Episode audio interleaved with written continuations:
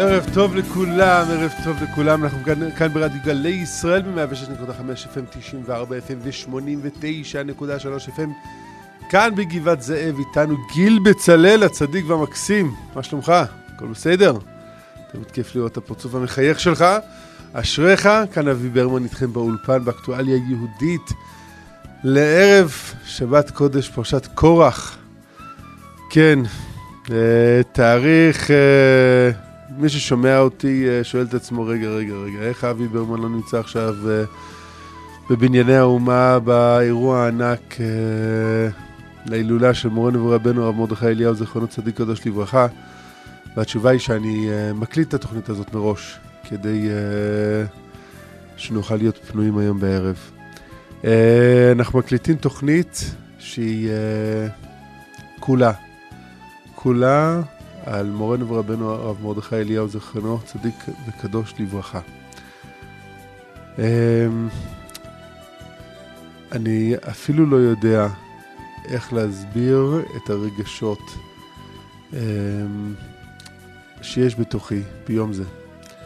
רגשות שכל כך מעורבים עם הרגשה של זכות שהייתה לי להיות uh, מחובר למורנו ורבנו,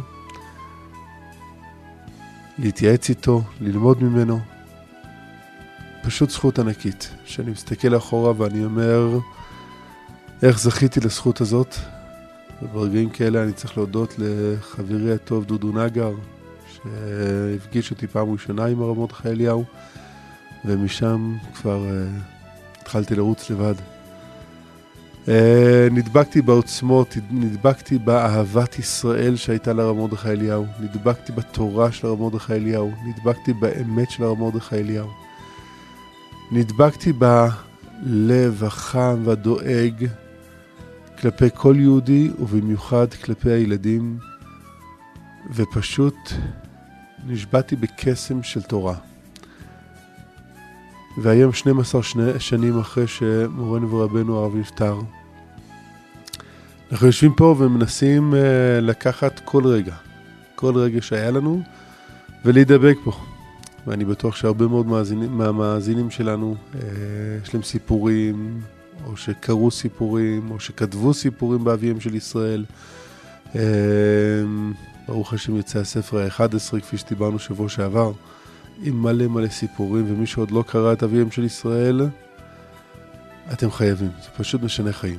פשוט משנה חיים ללמוד מה זה, למה בן אדם בעולם הזה מסוגל להגיע.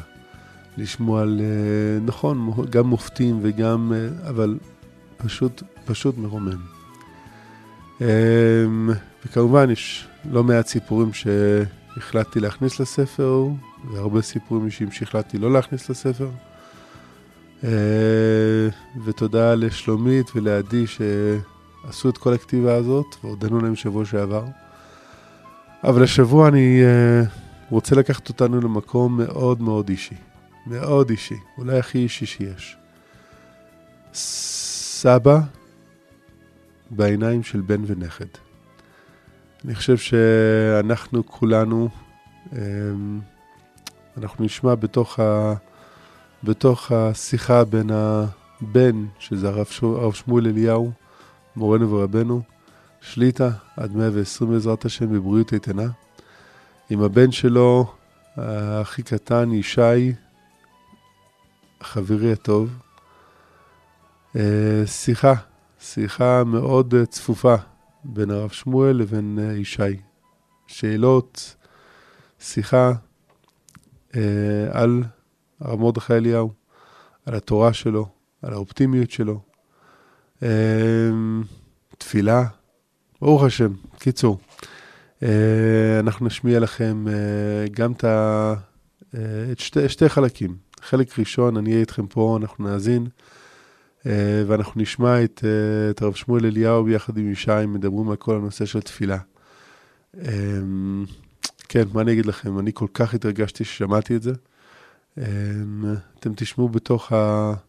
בתוך השיחה ביניהם את מה שהרב שמואל אליהו אומר על מה שהבן הבכור של הרב מרדכי אליהו, שלמה, שלומי בן, אה, אמר מתי שהם עבדו על המרפסת בזמן ההלוויה. אמ, וככה ממש הרגשתי אז, וככה אני ממש ממשיך להרגיש עד היום. בוא נשמע את ישי ובוא נשמע את הרב שמואל אליהו. אה, השבוע סיפרתי לאשתי, אילנה, שאיך היית מעיר אותי בבוקר לתפילה. אה, ככה ממש ברכות, בעדינות, ו... אבל זה לא היה מצליח. כי לרוב לא הייתי מצליח לקום. לתפילה לא הייתי מצליח... אה, הייתי מצליח להתעורר.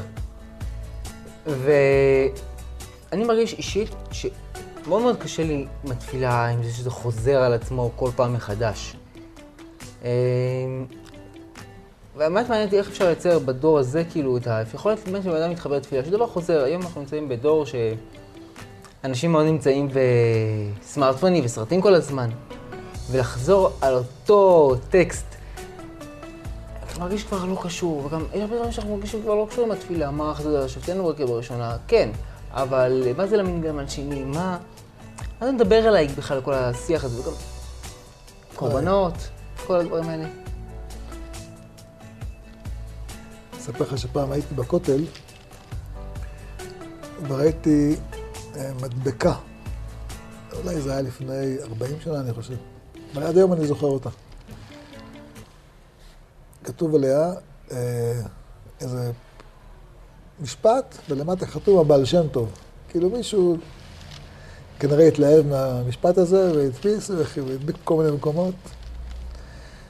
מה היה כתוב שם? אם אתה מתפלל היום כמו שהתפללת אתמול, אז בשביל מה אתה מתפלל? Hmm. ככה בשם הבעל שם טוב. וזה מאוד אה, נגע בי, כי להבין שכל יום התפילה צריכה להיות שונה מאתמול. היא לא יכולה לחזור אותו דבר. ו... איך, איך אתה עושה את זה? איך אתה, נניח, קם בבוקר, אתה כבר למעלה מ-60 שנה יותר, אפילו יותר מתפלל. אני אגיד לך, למשל, אתן לך דוגמה על השבוע. השבוע אמ, למדתי קצת על, אה, על העיניים, איך הן רואות. זה משהו מדהים, לא, לא נתפס.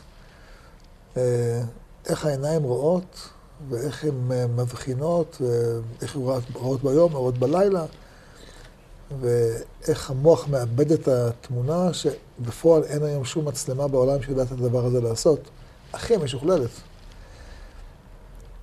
ואתה, אז אתה יודע, אז השבוע אני אומר, פוקח עברים, ברוך אתה השם, פוקח עברים בשפה אחרת. כשאתה אומר מחיימת נהיים בשפה אחרת, המציאות השתנתה, זה לא אותו דבר. בעיניי, המבט שלי על ראייה הוא הרבה יותר גדול. אה, כשאני מדבר על קיבוץ גלויות, אתה יודע, לפני, אה, לפני, לפני פסח הייתי בקהילות יהודיות בצרפת ובאיטליה. כן, דחינו את זה בגלל החתונה שלי, זה היה אמור להיות אה, אז בחנוכה, קצת הרסתי להם. בסדר, לפחות החזרנו. החזרנו. בקיצור, אתה יודע, עכשיו כשאני אומר, תקע בשופר גדול לחירותנו, אני מבין שצריך לשחרר אותם, כי הם, אף אחד לא כובל אותם עם שרשראות, אבל עדיין הם אה, די משועבדים שם. התפילה באמת מדברת, כמו שאתה אומר, תקע בשופר גדול לחירותנו. זה משהו מאוד, כאילו, מאוד מאוד כללי. ואני בתור אדם פרטי, קשה לקבל את הפרספקטיבה הכללית הזאת. למה? אתה מדבר על קיבוץ גלויות, אתה, אתה עסוק בזה, זה מעסיק אותך. אתה יודע שזה קורה, זה כבר קורה למעלה מ-100 שנה, ופעם עכשיו זה יהודי אוקראינה מגיעים לארץ, לפני כן זה היה יהודי צרפת, לפני כן היה אתיופיה, לפני כן היה רוסיה. זה, זה תהליך שמשתנה, כל פעם זה אנשים אחרים. תשמע, אני במקרה פגשתי מישהו שעלה לישראל במילאנו. בא להתפלל באבואב. תשמע, זה ממש ריתק אותי.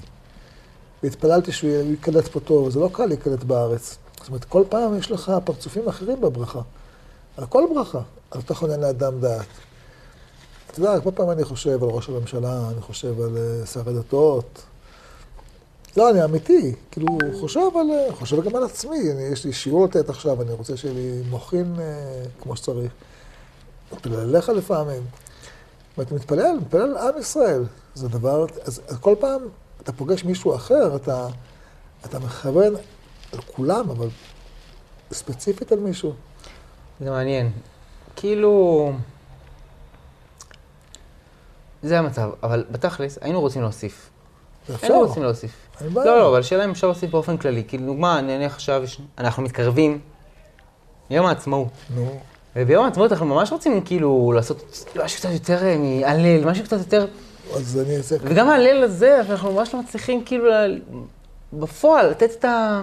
לקרוא, שזה לא קורה. קודם כל- אני אשאל אותך שאלה, לפני שאנחנו... אה, תענה לי תשובה. האם סבא התפלל, קרא הלל? זה משהו שכולם בטח ממש מעניין אותם לדעת. שאלה שחוזרת על עצמה כל שנה, נכון? בטח, בוודאי. אה, אני אגיד לך קודם כל לגבי אה, יום העצמאות, שזה נושא מרתק. קודם כל, אני פעם אפילו כתבתי, כתבתי לעצמי על הניסים. על הניסים, שלפי דעתי צריך לומר ביום העצמאות. אבל לא פרסמתי אותו, כי אני יודע שיש כאלה שעדיין לא רואים את הדברים בעיניים כאלה, ואני לא רוצה שזה יהיה מחלוקת, אני רוצה שזה יהיה באחווה. שלא יהיה במחלוקת, ש- שכאילו אלה יגידו דווקא, אבל דווקא לא יגידו. זה צריך להיות משהו שמחבר את כולנו, לא יחשר דרה. אבל אה, אני גם אפילו בעצמי לא אומר אותו. אבל אני מודה כל יום, לא רק ביום העצמאות, כל יום, כל יום, ישי, כל יום, כשאני אומר, אה, זוכר חסדי אבות, ומביא גואל לבני בניהם למען שמו באהבה. אני, אני מתכוון למה שקורה היום. מלך עוזר ומשיח מגן, היום, אני מדבר על זה. מקיים אמונתו לשני עפר, אני אומר, הנה בעוניינו, תקע בשופר גדול לחירותו. אני מדבר על היום. ובני ירושלים, אתה יודע מה? פעם דיברו איתי החבר'ה שלי שקונים דירות בירושלים, אמרו לי, הרב, תכוון עלינו כל פעם שאתה אומר ברכת בני ירושלים. והיום באמת ביקרתי בעיר דוד, בבית של הרב אה, שמואל מורנו. אתה אומר, וואו, זה מדהים. נו, אתה, גם אתה מרגיש ממש את השכינה בתוך המקום הזה. אז כשאני, כשאני אומר ברכת בני ירושלים, אני חושב על הבתים שגואלים עכשיו, בירושלים, השכונות החדשות אומרת, זה כל פעם חי, זה לא...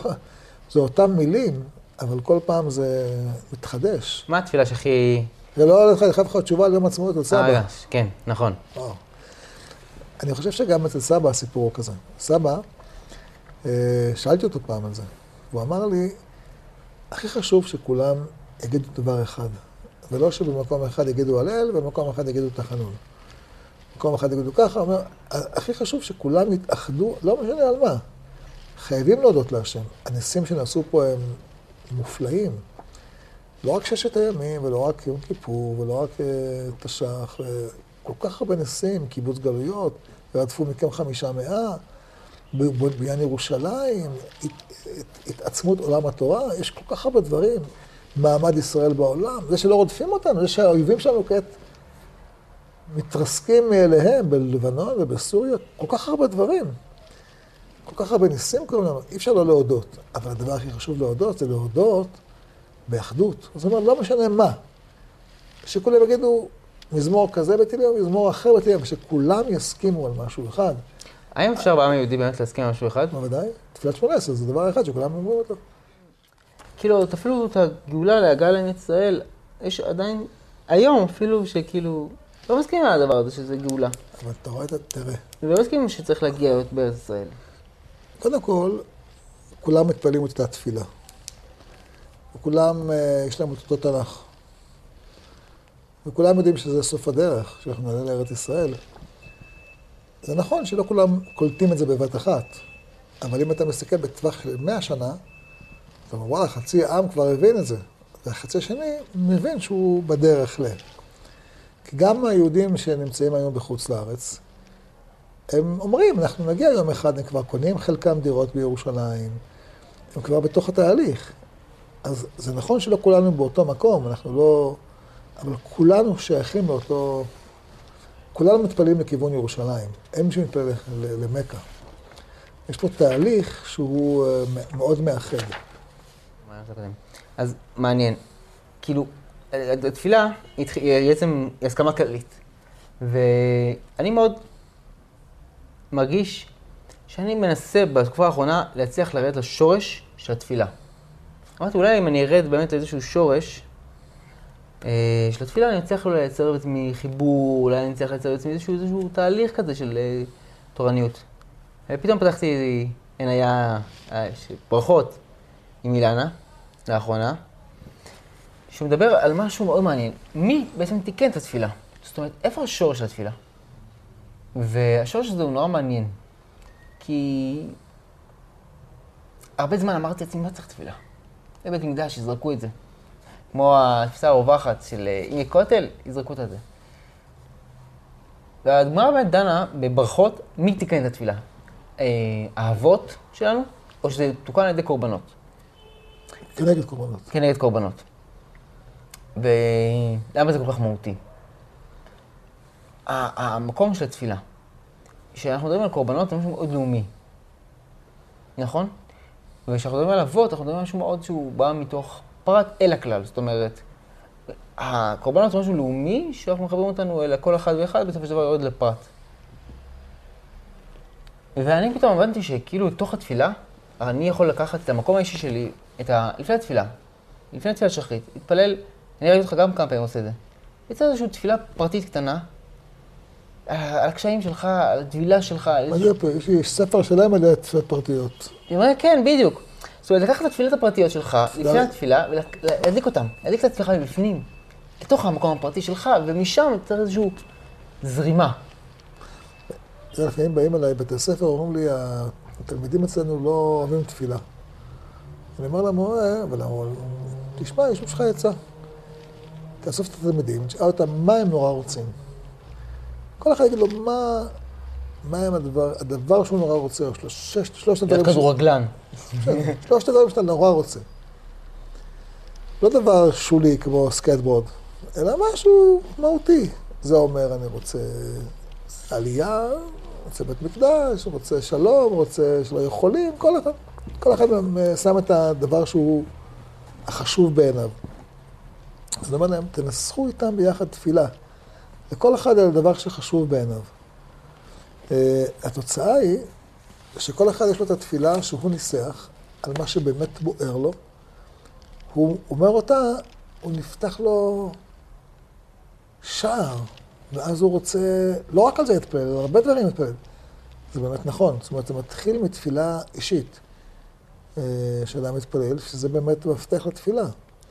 בוא נאמר, מצוות עשה מן התורה זה התפילה האישית של האדם. ללכת כאילו להתפלל בשדה, להתפלל בשדה כמו, כן, כמו יצחק. כן, יצחק. אני חושב שבאמת התפילה הכי טובה שלי הייתה הרבה פעמים, היא תוך פתאום. אני, צר... אני רוצה, אבל אני רוצה להתקרב לקדוש ברוך הוא. וכואב לי שכאילו, הרבה פעמים התפילות הטובות באות מתוך קושי. כאילו, למה אף פעם לא, אני לא יוצא... מאוד נדיר למצוא איזשהו מקום של שמחה.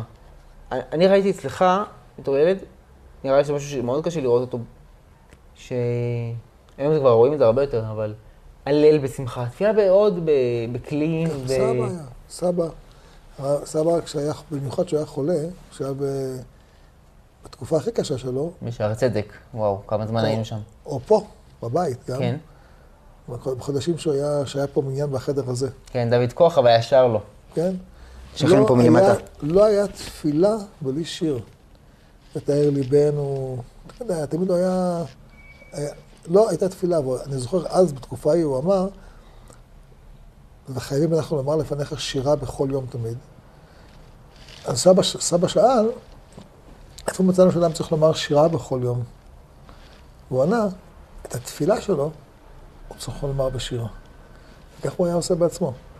אז יש לנו עצה ראשונה, היא פשוט קודם כל לייצר איזושהי תפילה מתוך מקום אישי. דבר שני, לעשות את זה עם אור, עם שמחה, עם שיר. יש גם הצעה שלישית. מה?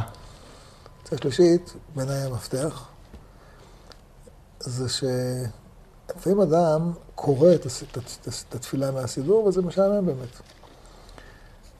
אבל אם לפני התפילה אדם מקיים את ההלכה שאומרת שהוא רואה את עצמו כאילו הוא בבית המקדש, בקודש הקודשים, מול ארון הקודש. מדבר עם, ה... מדבר עם הקדוש ברוך הוא. זה ההכנה שאדם עושה לתפילה, הוא עושה לפני ומתחזק אותה במשך התפילה. אז, אז הוא לא קורא מהסידור, הוא מדבר עם השם. עכשיו, זה העבודה, זאת העבודה, שהתפילה נקראת עבודה, זאת העבודה. העבודה היא עבודה פנימית רוחנית, להביא את עצמך למקום שאתה מדבר עם השם. כל, התפ... כל הפסוקי דזמרה הם נועדו לקרב אותך פנימה אל הקודש. אתה מרגיש שאתה בקודש הקודשים, אתה מדבר עם השם יתברך. והכל נשמע אחרת לגמרי, טעם אחר. זה באמת משנה את התפילה. שיש לך, אתה לא בא באיזושהי ריצה, אלא... בדיוק חושב על, על אבא שבשמיים, על ה... זה שאתה רוצה איתו קשר, זה באמת משנה. כאילו, זה לא נהיה משהו... לא בש...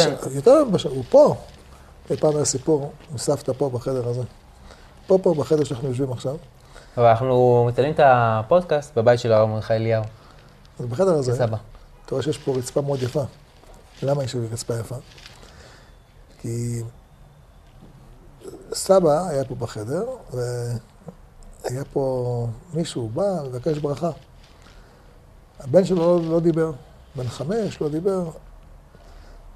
את הסיפור הזה שמעתי, גם מסבתא שמעתי אותו, וגם מאותו אדם, מאותו אבא. אבא סיפר לי שהוא הביא את הבן שלו לרב, הוא אומר, הבן שלי בן חמש, לא מדבר. אותו אדם היה ראש ישיבה. באתי לרב, התחלתי לבכות. בכיתי, בכיתי, אמר לי, למה אתה בוכה? אמר לי, אמרתי לו, הבן שלי לא מדבר, כבר בן חמש. הוא לא מוציא מילה. אמר לי, אמר לי הרב, אז זה, תביא אותו, אני אברך אותו. הבאתי את הבן שלי, הרב אליהו שם את היד על הפה, ואמר, אדוני שפתיי תפתח, ופי יגיד תהילתך. אמר לי, הבן שלך מדבר כך. אמרתי לו, איפה? אמר לי, לא תצא מהבית, הוא ידבר. ומאז הוא לא מפסיק לדבר. אז הוא אמר לי, באמת, פה בחדר, הוא התחיל, הוא אמר לי, אבא, למה אתה בוכה? זה המשפט הראשון של הבן שלי היה. אני התחלתי לבכות מרוב שמחה. הייתי מאושר, יצאתי, הכל בסדר. ואז סבתא מספרת לי שהיא שאלה את סבא ואמרה לו, אני לא מבינה, אתה בירכת אותו ומיד התחיל, התחיל לדבר. אני, אם אני נמצא במטבח ומישהו דופק, לוקח לי שתי דקות עד שאני פותחת לו. אז הוא אמר לה, את חושבת שאלוקים נמצא בחוץ? אלוקים נמצא פה, בחדר הזה. אז זה לא צריך לקחת זמן. כן. אז היא אמרה לי, היא אמרה לי, כשהיא אמרה לה פה, הסתכלה אם החדר מסודר. אומרת, מיד החליפה את הריצוף. אם השם פה, הריצוף צריך להיות בהתאם. בטח תהית איפה הייתי בחג השני. בחג השני הייתי אצל אה, חמי וחמותי. והיה לנו דיון מרתק על חזרה בזמן. ואמרתי לו שאם אנחנו היינו חוזרים, דוגמה להר סיני, או לבית המקדש, לא היינו מצליחים להתמודד עם המציאות. כי הידיעה שהקדוש ברוך הוא נוכח כל כך פה, הייתה מוציאה אותנו מגדר הרגיל. וזה מדהים. אני רוצה לשאול שאלה אישית. איפה התפילה הכי חזקה שלך הייתה בחיים? איזה תפילה אתה זוכר אותה ממש?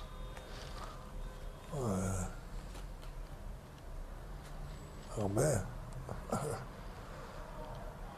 בדרך כלל בנץ בכותל זה הכי קרוב, הכי חזק שיש.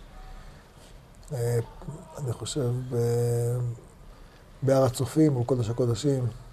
תפילה בנץ, אני זוכר שהייתה מאוד חזקה. אה, אני זוכר את התפילה שהייתה בגירוש בגוש קטיף. הרגשתי את השכינה שם לגמרי.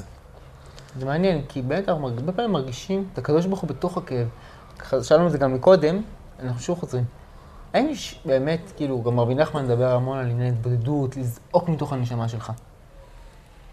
לזעוק, לזעוק, לזעוק, לזעוק. זה דבר חיובי. כאילו, אני מאוד מאוד מתחבר למקום הזה של התבודדות, של לבוא מול הקדוש ברוך הוא לדבר איתו ישירות, אבל... לא רק. האם, האם אנחנו, יש לנו, אני ממש, היה לי איזה שיעור של uh, הרב האל ורד, שאני מאוד נהנה מהשיעורים שלו, ורואה אותם הרבה, והוא דיבר שם על משהו שנורא תופס אותי בשיעורים שלו. הוא דיבר על הצורך להתפלל לקדוש ברוך הוא מדי פעם. כאילו, אנחנו מאוד מאוד רגילים לפעול מתוך זעקה, מתוך כאב. ואני זוכר שפעם ננעלתי מחוץ לדירה פה השנייה, אחרי השיעור ההוא, אמרתי לעצמי, אני חייב לח... לא, לא, לא להתלונן, די. צריך לעשות את הדו-שיח. אמרתי, אני לוקח את זה לכיוון חיובי.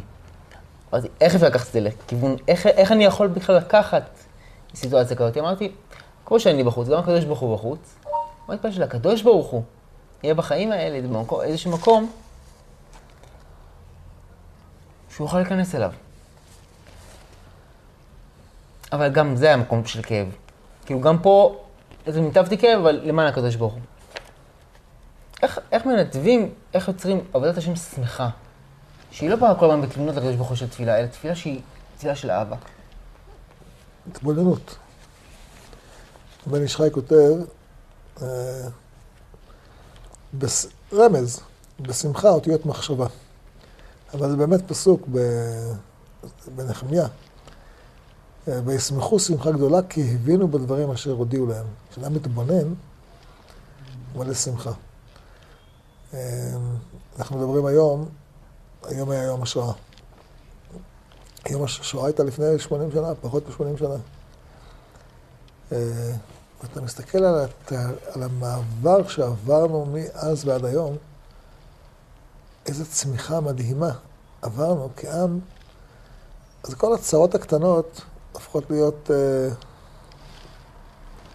בטלות באלף, נכון? אפילו לא בשישים. אבל זה צריך להתבונן. אחרת אדם, הצרה הקטנה שיש לו, היא זאת שהופכת להיות מרכז חייו. ואז הוא בעצבות. כשיש פרספקטיבה רחבה, אתה מתבונן, הוא לא רואה מה שמול עיניו, אלא מסתכל על כל המרחב, מתמלא שמחה. מה אתה אומר על העצה של, רב... אתה, מה אתה אומר על העצה של רבי נחמן להתבודד? אה, היא הכרחית. אדם לא יכול... אה, אנחנו מתפללים בהתבודדות. כל תפילה היא בהתבודדות. בשקט אנחנו מכוונים את הלב, את ה... אה, כל עצמותיי תאמרנה, את כל הווייתי. כל תפילה היא בהתבודדות. אני למדתי, אני למדתי ממך את הדרך התבודדות מהתפילות שלך במעיינות. שם ממש הרגשתי שזו ההתבודדות שלך עם הקדוש ברוך הוא. פתאום, להיות רק, רק אתה והוא. האמת היא, אני שמעתי פעם מהרב שלי, הרב צוקרמן, אומר, אדם צריך לדעת להתבודד גם כשהוא נמצא בתוך אלף איש, וצריך להיות uh, עם כל עם ישראל גם כשהוא נמצא לבד במדבר. זה נכון? אני ממש מרגיש שזה נכון. זאת אומרת, אה, אדם צריך להיות תמיד, אה, לא, לא רק לבקש על עצמו. אני אספר לך סיפור שהיה לי פעם עם סבא, שאני זוכר, זה היה ליל סדר אחד. שאלתי אותו, למה אומרים לשנה הבאה בירושלים בנויה? אנחנו כבר השנה בירושלים. כן, כמו שאומרים, השם שופטנו כבראשונה, אבל גם אומרים באותו משפט, באותו זה, שכאילו, החזרנו לארץ ישראל, אנחנו בארץ ישראל, אז למה צריך לחזור? אז, או, זו השאלה. למה אתה אומר שאתה אחר הבדל שנה הבאה? אנחנו כבר עכשיו בני חורים. אז עונה לי תשובה לפני אולי כמעט 60 שנה, שעד היום אני זוכר אותה. אמר לי, מה, אתה חי לבד? אתה בירושלים, אבל רוב העם עדיין לא בירושלים, לא בארץ ישראל. לכן אנחנו אומרים, תקע בשופר גדול אחריתנו ונסע נס לקבץ גלויותינו. כי אתה מדבר על עם ישראל, אתה לא יכול לדבר, על, אתה לא יכול לדבר רק על עצמך. ובזה אנחנו מסיימים את הפרק הראשון שלנו, היה על תפילה. וואי, אבא, ממש נהניתי. מדהים. תודה. איזה כיף זה לשמוע את זה. וואו. כל כך הרבה מהתורה של הרב מרדכי אליהו, כל כך הרבה מה, מהעוצמות, כל כך הרבה מהדרך של הרב שמואל, ש, שהוא קיבל מהרב מרדכי אליהו, עוברים מדור לדור. פשוט, פשוט לראות איך, איך התורה עוברת מאבא לבן, לנכד, וככה עם ישראל. קיבלנו את התורה בהר סיני וממשיכים. פשוט ממשיכים. ואני חושב שאני כאבא, אני כסבא, מסתכל על, ה... על המסרים המדהימים האלה, שומע אותם, ואומר, אוקיי, מה אני, מה אני יכול לקחת מזה כדי לעזור לי להעביר את התורה ל... לילדים שלי? אמ, אנחנו נשמע עכשיו עוד אה, פודקאסט קצר. אמ, של עוד פעם, הרב שמואל אליהו ביחד עם הבן שלו, הנכד של הרב מרדכי אליהו, הרב אה, ישי, ידידי יקר. אמ, הפעם זה יהיה על נושא של אופטימיות, כן. האופטימיות שכל כך, כל כך אה, שקוף אצל הרב שמואל אליהו, ועל אחת כמה וכמה אצל מרדכי אליהו. אופטימיות שהיא אה, טבועה וטמונה כל כך ב, באישיות ובתורה של אה, משפחת אליהו. הרב מרדכי אליהו הצליח להחדיר בכל אחד ואחד מהם. בוא נשמע אותם. אנחנו ככה בחודש סיוון, חודש סיוון הוא חודש ממש מעניין, מצד אחד כאילו אני נולדתי בו, בזין, אה, וכאילו מצד שני... איך קוראים לך ישי? אה, למה לא קוראים דוד? ישי זה יותר מודרני. אלא יותר מודרני? לא, זה יחד שבטי ישראל. מעניין. כי כאילו דוד דווקא, או אפילו, למה לא עובד? עובד זה גם שם מאוד יפה. לא. היו כאלה שקורא להם עבד, אבל זה שם... אה, הם מאוד לא מודרני. כן. מעניין. אז קיצור, אז פתאום בכ"ה סבא ככה נפטר. יצא כאילו חודש מאוד מעניין. גם האירוע האחרון שהוא היה בו זה היה אה, בעצם של המשפחה, זה היה בר מצווה שלי, זה כאילו, זה היה משהו כמו... הוא רצה מאוד לשמח אותך. וואו, זה היה מטורף. הוא היה חולה אז, אתה זוכר? כן. הוא בא עם כיסא גלגלים, וגם יום לפני הוא נפל. זה היה ממש ככה חוויה מאוד מטורפת, כאילו כל ה... כל חודש סיוון בעצם גם כאילו, באמצע היה את הבר מצווה, אז כאילו זה יוצא ממנו ממש חודש ממש משפחתי. הוא גם מאוד האמין בך. אה, מקווה. לפחות מישהו אחד. תאמין לי, אני אבא שלך. טוב, אני שואל להאמין. אמ, מה התמונה שבאמת זכורה לך לאחרונה מסבא? כאילו, שאתה חושב על סבא, זה לא תמונה אחרונה, דווקא תמונה, כללי. יש כמה תמונות, אה, זה לא, זה רצף תמונות, אבל ברור שהתמונה הכי משמעותית זה הלוויה ומה ששלומי לוחש לי, אחי. הבכור. הנה, תקשיבו, תקשיבו עכשיו. בן, אומר לי, אנחנו עומדים על המרפסת, אתה רואה שם, אתה לא רואה את הקצה של האנשים. אומר, כל אחד פה מרגיש כמו, אומר לי, כל אחד פה מרגיש כמו בן, אתה לא בן יחיד. וזה היה כל כך אמיתי. בסוף יצא מזה אביהם של ישראל. המשפט, כאילו, המשפט הזה הוליד את אביהם של ישראל. כן. אבל בוא ניקח תמונה שלו בחיים, תמונה באמת. ברור שהתמונה הכי, כאילו, חרוטה חזק זה הרגע שהיינו בבית עלמין, בבית החולים, שהוא החזיר את נשמתו. תמונה, יש הרבה תמונות. דווקא התמונה שתמיד עולה לי אצל סבא, אה, תמונה שלו כמחייך. אני גם אפילו בבית חולים, יש, לי המון תמונות שלו, וזה מאוד מצחיק, אני זוכר פעם אחת שכוכב, השכן פה ממש מלמטה, הגיע לברדת, כל בן אדם בתוך בית חולים מחייך. הוא מחייך, יותר מחייך. אני זוכר אותו פה בחדר הזה שאנחנו יושבים פה, בחדר של הסלון של סבא, איך שהוא היה ב... בתקופה האחרונה שהיה בבית, כל תפילה הייתה עם שירה. היינו מגיעים, והערן לנו בתורתך, ודבק לי בינינו במצוותיך. כבר ידענו, צריכים לשיר. אם לא כן. נשיר, הוא יהיה... וגם דיברנו על זה בפודקאסט הקודם, שבאמת זה היה מאוד חזק. באמת, כאילו, רציתי לחשוב איך... איך בכלל כאילו אפשר לייצר כזה אופטימיות, כזה... אתה בתור ילד. כן. אתה ראית את האופטימיות שלו. תמיד היה לך קל איתה? אמ, אתה יודע, בתור ילד אתה גודל ואתה חושב שזה ה... זה המיינסטרים. זה הנוהל. אמ, לאט לאט אתה קולט שזה לא הנוהל, אבל מה שגדלת עם זה, עדיין זה יותר חזק מכל דבר, זה שפת אם שלך. הנוהל זה לראות, לראות טוב.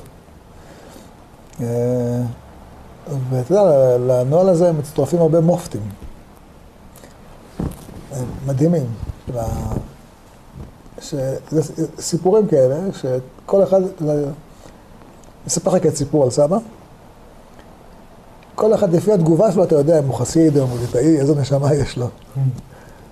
אה, כל אחד, אתה יכול... רוצה לשמוע סיפור? מקשיב. מקשיב. סיפור שממש במקרה שמעתי אותו. אה, הייתי בקבר של דוד המלך. ממש באקראי, ומישהו רואה אותי, אמרתי, אתה קשור לרב אליהו קצת? עכשיו, אני מכיר את השאלות האלה, אני קצת דומה לו, בן שלו. אני אומר לו, כן, בן שלו. וואו, תשמע, מתלהב. אני גם מכיר את זה. גם אני מכיר את זה, בתור בן של. טוב, בן שלו. מתלהב, וזה, טוב, נו. ואני מחכה כבר, אומר לי, 14 שנה לפגוש אותך. תספר לי מה העניין. אני מיד מכין את ההקלטה. אדם מספר סיפור שישמר לדורות. כמו תמיד. אז הוא מספר שהוא הוא היה בעל תשובה וקיבל איזו מחלה בכבד, מה שנקרא סופנית. אמרו לו שיש לו ימים ספורים בעולם הזה, שינצל אותם. הוא היה מאוד כואב ומאוד ממורמר וזה, והוא אומר, הייתי בטבעי טיפוס מריר, כל דבר בעולם רואה אותו רע. אחרי המחלה בכלל, מה זה, אלוקים שונא אותי וזה. אמרו לי, לך לרב אליהו, הוא יושיע אותך. באתי לרב, אמרו לי, הרב, מה, אה, אלוקים שונא אותי וזה, וחזרתי בתשובה, ולא יחזיר לי זה, טובה תחת רעה, רעה תחת טובה. ושפכתי את כל המרירות שלי. אז הרב אמר לי, מה אתה רוצה? הוא אומר, אני רוצה שתבוא לאחותי, שזה... הכל בדינים. אז הרב אומר לו, אני יכול לעזור לך, אבל זה, בתנאי אחד, שתעשה מה שאני אומר לך. הוא אומר לו, הרב, אני בטוח אעשה מה שתגיד לי. הוא אומר, גם דברים קשים, כל מה שתגיד לי קפוץ מהגג, אני הכל. מה שתגיד אני עושה, נשאר לי שבועיים לחיות, מה אכפת לי? וגם אם זה קשה במיוחד, כן. בטוח, בטוח. נעל אותו ככה. ואז סבא אומר לו, תגיד לי, איזה דברים טובים השם עשה לך? אמר לו, כלום. אמר לו, עשו לך? אתה נשוי? כן. יש לך ילדים? כן. חזרת בתשובה? כן. יש לך בית? כן. יש לך מספיק דברים להגיד עליהם תודה רבה. לא, אבל, בלי אבל. יש דברים להגיד תודה רבה? אמר, כן. אז תגיד תודה רבה. אה, תודה. לא, תגיד תודה. אנרגיות.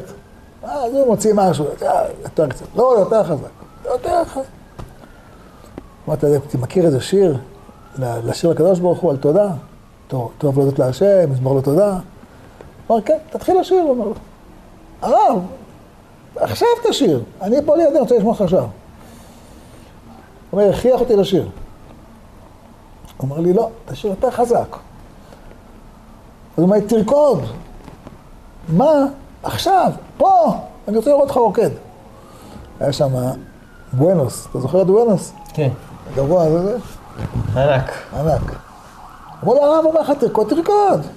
תעשה מה הרב אמר. הרב לא יודע, תפס אותו, התחיל לרקוד איתו.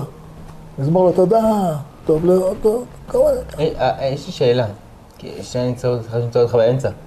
לא היה לך רגעים, לא, לי לי אישית, בתור אליהו, למרות שאני אליהו, לי היה רגעים שהאופטימיות הזאת היא... חכה, חכה, חכה, תשמע את הסוף. פה זה עוד קושיות, חכה את הסוף, זה פה את האפי הנד. קיצור, אומר, אחרי שגמרתי ככה לרקוד, כבר קצת מחוייך, פחות, פחות מריר, אומר לי, אני אומר לך, לא יודע כמה ימים שראו לך לחיות. כל יום ככה אתה עושה. כל יום ככה אתה עושה. ואז הוא אומר, ככה עשיתי באמת. כל יום, יום, יומיים, שלוש, לא, אבל זה, אחרי שלושה ארבעה ימים, קשה מנהל בית חולים, תשמע, קרה נס וזה. נותן לך כבד להשתלה. בואו מהר, עכשיו נעשה בדיקות. טוב, אני רץ לבית חולים. אני אומר, היה לי מספיק שכל כדי להבין שזה קשור אחד בשני. באתי לבית חולים, הכבד היה מתאים, עשו לי ניתוח, היה טעים, עשו... אני מאז חי 14 שנה, כל יום אני רוקד להשם יתברך. כל פעם שבא לי איזו מחשבה של אבל, אני זוכר את הרב, בלי אבל. אבל כאילו, לי ולך, וזה סיפור מדהים. יש סיפור מאוד מאוד חזק. מה זה מויפת? מה זה? אבל זה סיפור, זה שקל להסכים על האופטימיות שבתוכו, כי יש בתוכו איזה, אבל...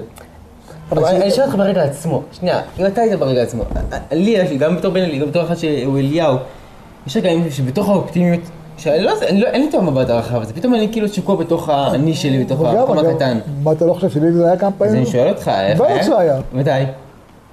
בלי סוף פעמים, אבל למה אתה כזה אופטימי? ו... מה הייתה התשובה שלו? היה מחייך. חכה תראה. והייתי אומר לי, אתה רואה, מה, פה היית אופטימי ולא יצא טוב. הייתי מקשה עליו. ברור שהייתי מקשה עליו. הוא היה, על פי ההלכה, הוא היה חייב לענות לי. למה?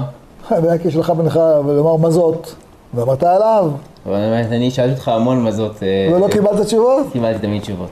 השאלה הזאת, אנחנו מול המצלמה, תיזהר. כן, זה באמת, אה, אתה יודע, יש לי סיפור מאוד חזק, שתמיד זה שמאוד זכור לי בהקשר. לאופטימיות הזאתי, שככה אני זוכר שאני הייתי קטן, אני בשבת חייסרה בחברון, והראית לי עץ, אמנם לא יודע אם אותו עץ, אבל הראית לי עץ, אמרת לי, אבא שלי הראה לי אותו כשהייתי ממש קטן, אה, ואמר, שאל אותנו, זה שום מוכר שלך, בטח הרבה מהצופים מכירים אותו, אה, וכמה העץ הזה? אז אמרת לו, אולי עשר שנים, חמש שנים. ואז התחל, אמרת לו, לא, אמרת לו, של זה. הענף, סליחה, שאל אותך כמה- כמה העלה. כן. אז אמרת לו, העלה בין יומיים, שלוש, חמש, שנה. אז אמר לך, לא, העלה זה בין אלפיים שנה. אמרתי לו, איך? איך יכול להיות בכלל שזה אלפיים שנה? אני מעוות את הסיפור כנראה. אבל... ארבעת אלפים. ארבעת אלפים. ארבעת אלפים שנה. ו... שאלתי אותו, איך זה יכול להיות? אז אמר, כמו שהעץ מחובר לשורשים שלו של ארבעת שנה, ככה אנחנו מחוברים. ואמר לך בעצם, כמו המצב שלנו במעט מכפלה, שהוא מצב היום אחר. בעוד העתיד שלנו יפרח כמו העץ הזה שלנו בעתיד לפרוח. וככה גם אתה אמרת לי אז. אז זה היה תקופת האינתיפאדה, אם אני לא- לא טועה. אבל האם באמת המצב השתפר מאז? זאת אומרת, מבחינתך ב- ב- במעט המכפלה? ברור או שהיום המצב הרבה יותר קשה? ברור שהשתפר. תראה, עץ, אף אחד לא רואה שהוא צומח. אבל הוא צומח. כשאתה מסתכל בפרספקטיבה של זמן, הוא צומח. אני עוד זוכר שהרב לוינגר היה בתוך אה, בית המלון שם, במלון פארק בקריית ארבע. אני, אני זוכר את קריית ארבע, שבנו שם בתים, ורוב הבתים היו ריקים. משהו נורא. היו גם דברים כאלה. היו דרי- בתים ריקים בקריית ארבע, והיו היו רגעים, אה, לא, לא כל הרגעים היו, היו פיגועים בקריית ארבע. אבל ביתה התפתחה וצמחה, אבל לא רק קריית ארבע צמחה, גוש עציון צמח, יהודה ושומרון צמחה. יש היום מעבר לקו הירוק מעל 850 אלף יהודים. אני זוכר שהיה 300, אני זוכר שהיה 200, אני זוכר שהיה 100. אמרתי, וואי, הגיע המשיח, יש 100 אלף יהודים. ואז דוגמא, זה מקום שעוד קל להסתכל, אבל נניח אחרי גוש- קטיף. אז גם עץ, קורה שיש שרפת יער. נכון? כן. אבל אני שואל, אתה כאילו... הוא היה צומח אחרי השרפה. מה, היה לך שאלות? בטח שיש שאלות, מה זאת אומרת מה? היה לי שאלות והייתי שואל. מה השאלות שהיה לך אחרי גוש קטיף? אה, לא על היו לתהיה. על זה לא הייתה לי שאלה בכלל. למה? למרות שכול, לא יודע, זה לא הפריע לי בכלל. הבנתי את את הכיוון. כאילו לתת- רוח, כאילו גבית לאנשים, לא, לא. להאמין שמשהו קיים. לא, הכי גרוע היה אם היו יוצאים אה, עם ראש בין הכתפיים. זה שהלכו, נאבקו, זה היה... אני ממש זוכר שאני הייתי ממש פה, עומד פה, אני זוכר יצא עומד פה, צועק היו לו תהיה, ממש בגיל מאוד קטן. כן. אני זוכר שממש אנשים יצאו בעוז מפה, אבל מצד שני זו הייתה תחושה מאוד מאוד קשה גם להרבה אנשים. אני אגיד לך מה הכי קשה שהיה לי בגוש קטיף. שראיתי אז, פעם ראשונה שראיתי בחיים את סבא עצוב. אני חושב שפעם, אני זוכר אותו עצוב, ממש אירועים בודדים, שהיה פיגוע. אה, במרכז הרב, אני זוכר אותו ממש. במרכז הרב, נכון. אני זוכר אותו בוכה. זה היה עצוב. אה, שהרבי נפטר, אני לא ראיתי, אני יודע שהוא היה עצוב. שאימא שלו נפטרה, אני זוכר אותו עצוב. זהו. כאילו, אתה תחשוב, חיים שלמים, אתה זוכר... סבתא מאזן. סבתא מאזן, כן. נדיר, נדיר, נדיר. מה מה כל כך הציב אותו לפי דעתך שם? בגוש קטיף, המשבר של האנשים. המשבר האישי. זאת אומרת, לא לא הניתוק מהמקום אלא, הניתוק מה... לא, הוא- יודע שזה זמני. ודאי זמני. לא, זה ברור שזה זמני. מי שמסתכל, על ההיסטוריה במרחב כמו שהוא מסתכל, שטויות, מה זה, ערבים בורחים עכשיו מרצועת עזה בהיקף של 100 אלף בשנה. כאילו, מה נשאר להם? עוד עשר שנים מה יש שם? מזבלה, גם עכשיו זה כבר חצי מזבלה. כן, אין להם שום, אין להם סיכוי. כל העולם הערבי היום בקריסה. תסתכל לבנון, תסתכל סוריה, תסתכל... חזרנו על זה. חזרנו על זה. אי אפשר לא לחזור על זה. אבל... אה, תגיד, זה משגע אותך שאני חוזר על דברים? וואו, זה פודקאסט נוסף, לא? אני כדאי שאני אעשה על זה... זה. איך בן של הרב מתמודד עם שיעורים, איך בן של הרב יושב בשיעורים של הרב. יש תקופות, זה תקופות. כן. התקופה הכי חזקה שאני אהבתי זה התקופה של רחל אימנו, אבל זה לפודקאסט אחר. טוב. אמ, אבל באמת, איך מחדירים אופטימיות? איך אבל אני אחראי קטיף? איך אתה יכול להחדיר אופטימיות לאנשים שהם כאילו, כמו רבי עקיבא, אה, כמו שדיברת עליו בפודקאסט הקודם, אבל איך מחדירים אופטימיות, כאילו? כאילו, זה מאוד מאוד מאוד כאילו, היה מטורף אז. התחושה של בעיטה ממש חזקה, סיני. תשמע, זה, אתה מסתכל אה, במנעד רחב יותר, לא נקודתית. כל אירוע נקודתי הוא נראה, יכול להיות אה, טראומה. אבל כשאתה מסתכל במנעד רחב, אתה... זה הכל נראה אחרת, אתה רואה את התהליך. זה מה, ש... זה מה שרבי עקיבא עושה. מה רבי עקיבא עושה? הוא לא מסתכל על השועלים, הוא מסתכל על המרחב. היינו אצל אברהם, נהיה בגאולה השלמה. טוב, יש שלב כזה כמו השועלים, אבל בסדר, אבל נעבור אותו. ואז הוא בונה על, ה... על העתיד, ואז הוא מצליח. אז ש- אתה אמרת שהיה לך בעצם גוש קטיף אה, כמה שאלות. אז השאלה, מה מה היה השאלות שלך? איך, איך אבא עצוב? איך זה יכול להיות? לי קושייה, איך יכול להיות שהוא עצוב? אוקיי. ויש לי איזה סיפור מכונן, אוקיי. בעיניי סיפור מכונן, אני מנסה לחיות אותו. אמ, סיפר לי איזה חבר, בחור חבדניק, מנגן על צ'לו. נכון, נחמד. הייתי פעם באיזה בנייני אומה, והוא היה על הבמה לידי, הוא חייב לספר לך סיפור על אבא שלך, אני צריך, קיצור, אחרי הזה, אחרי הקלעים, כמו שקורה. אמר לי, הייתי נגן בחתונה, בדיוק בתקופת הגירוש. לא ידענו שיהיה אז גירוש.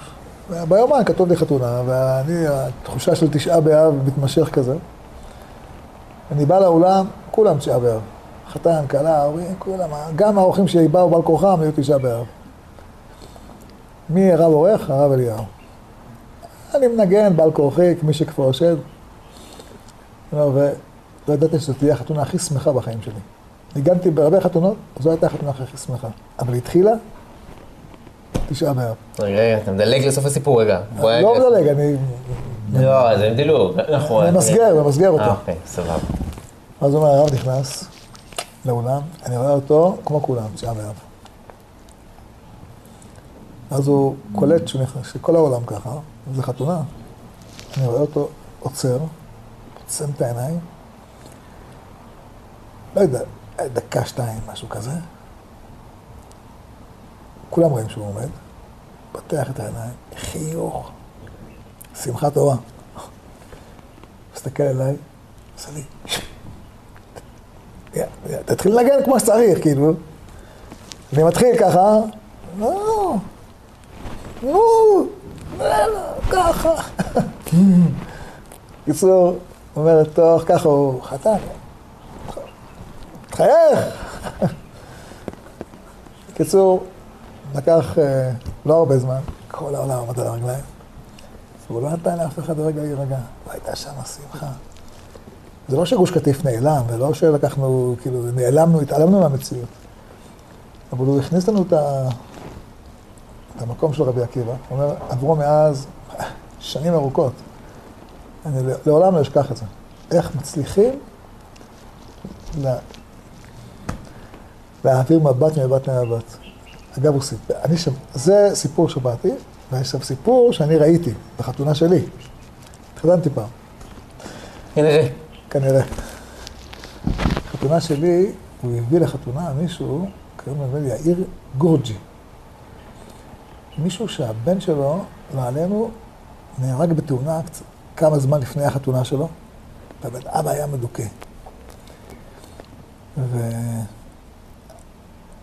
והרב ביקש ממנו, מה- מהאדם הזה, שיבוא לשמח אותי בחתונה שלי.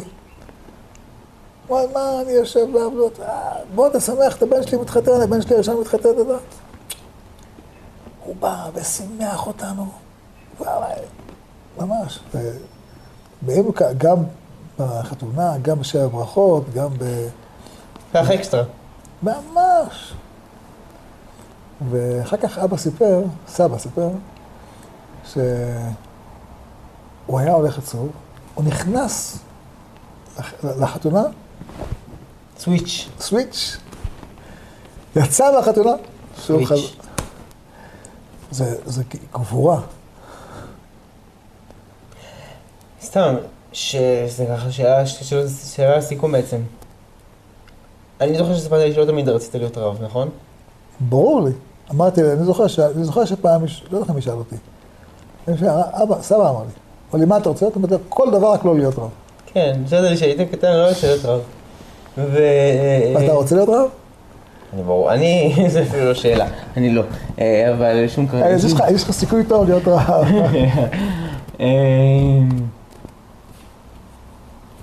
האופטימיות הזאת לא הפריעה לך אז? לא. סבא אמר לך שתהיה רב? לא. ממש לא. אף פעם לא אמר לי. אז איך הגעת לשם? למרות ההבטחה הניצחת? הסיפור האמיתי, הייתי במלחמת לבנון הראשונה,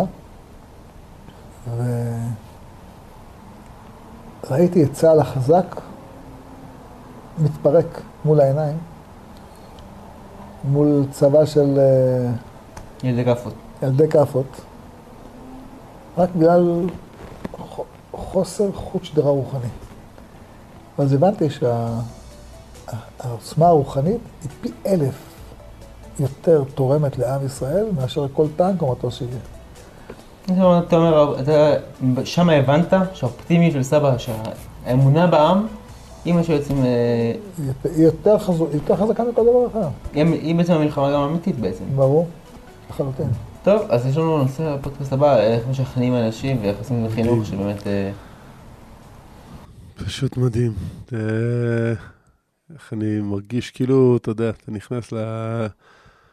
למקום האינטימי והמקסים הזה שבין אבא לבן, שהם בעצם בן ונכד. וואו.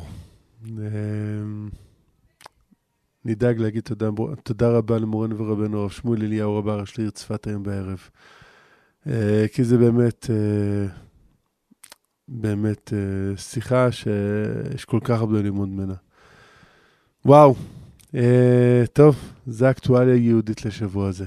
כי אני לא יודע אם יש משהו שהוא יותר אקטואלי ביום פטירתו של הרב מרדכי אליהו, מאשר ללמוד ולקחת מהגדלות שלו, מהמידות שלו, מהדרך שלו, מהתורה שלו, מהאהבה שלו, מהאופטימיות שלו, מהתפילה שלו, מכל המעלות שלו.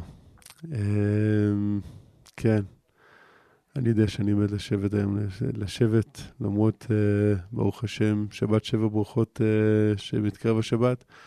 אנחנו נשב uh, ונקדיש לא מעט זמן גם uh, לשבת לקרוא עוד כמה סיפורים, קצת uh, ללמוד מתורתו עוד פעם. כי ביום המיוחד הזה, אין ספק שצריך לנצל את העוצמות, לנצל את העוצמות. אז אנחנו נגיד תודה רבה לגיל בצלאל, היקר והצדיק. יישר כוח גדול. כאן אבי ברמן מסיים איתכם את האקטואליה היהודית לשבוע הזה, אבל לא לפני שנסיים עם שיר, כפי שסיימנו שבוע שעבר. אה, חיים ישראל עם uh, המילים שהיו בכיס של מורנו ורבנו הרב מרדכי אליהו, מרגע שהוא נמנע להיות אב בית הדין בבאר שבע ועד יום פטירתו. געגועים גדולים, עם תודות ענקיות על מה שקיבלנו. לילה טוב. לא ביקשתי נפלאות ממני, אך כך הורו לי רבותיי, ועל הכל יתברך שמו ויתעלה. אך רעדה אחזתני עירה ורד יבוא בי על הסכנה הנוראה העומדת עליי. אנא אפנה לעזרה ואנא אברח, אבל בטחתי ברוב חסדך ומפיל תחינתי לפניך, כי אתה שומע תפילה. כי אתה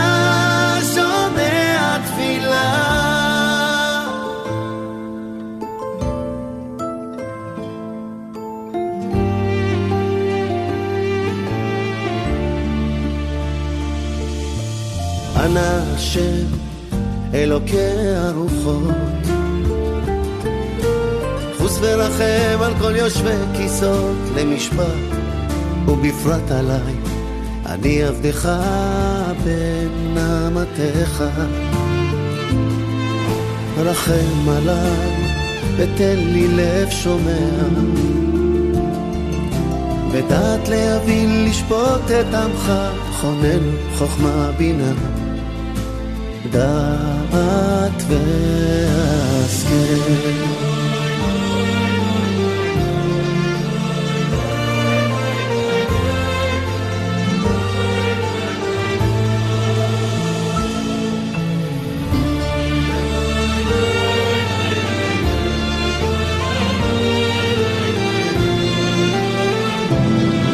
תצילנו מכל שגיאות וטעויות. יהיה ליבי חזק להוכיח כל עושה עוול.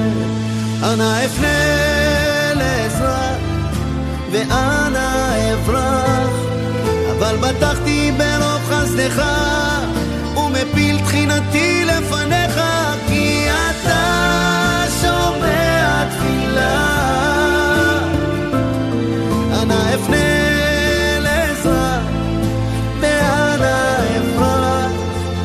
אבל בטחתי ברוב חסדך, ומפיל תחינתי לפניך.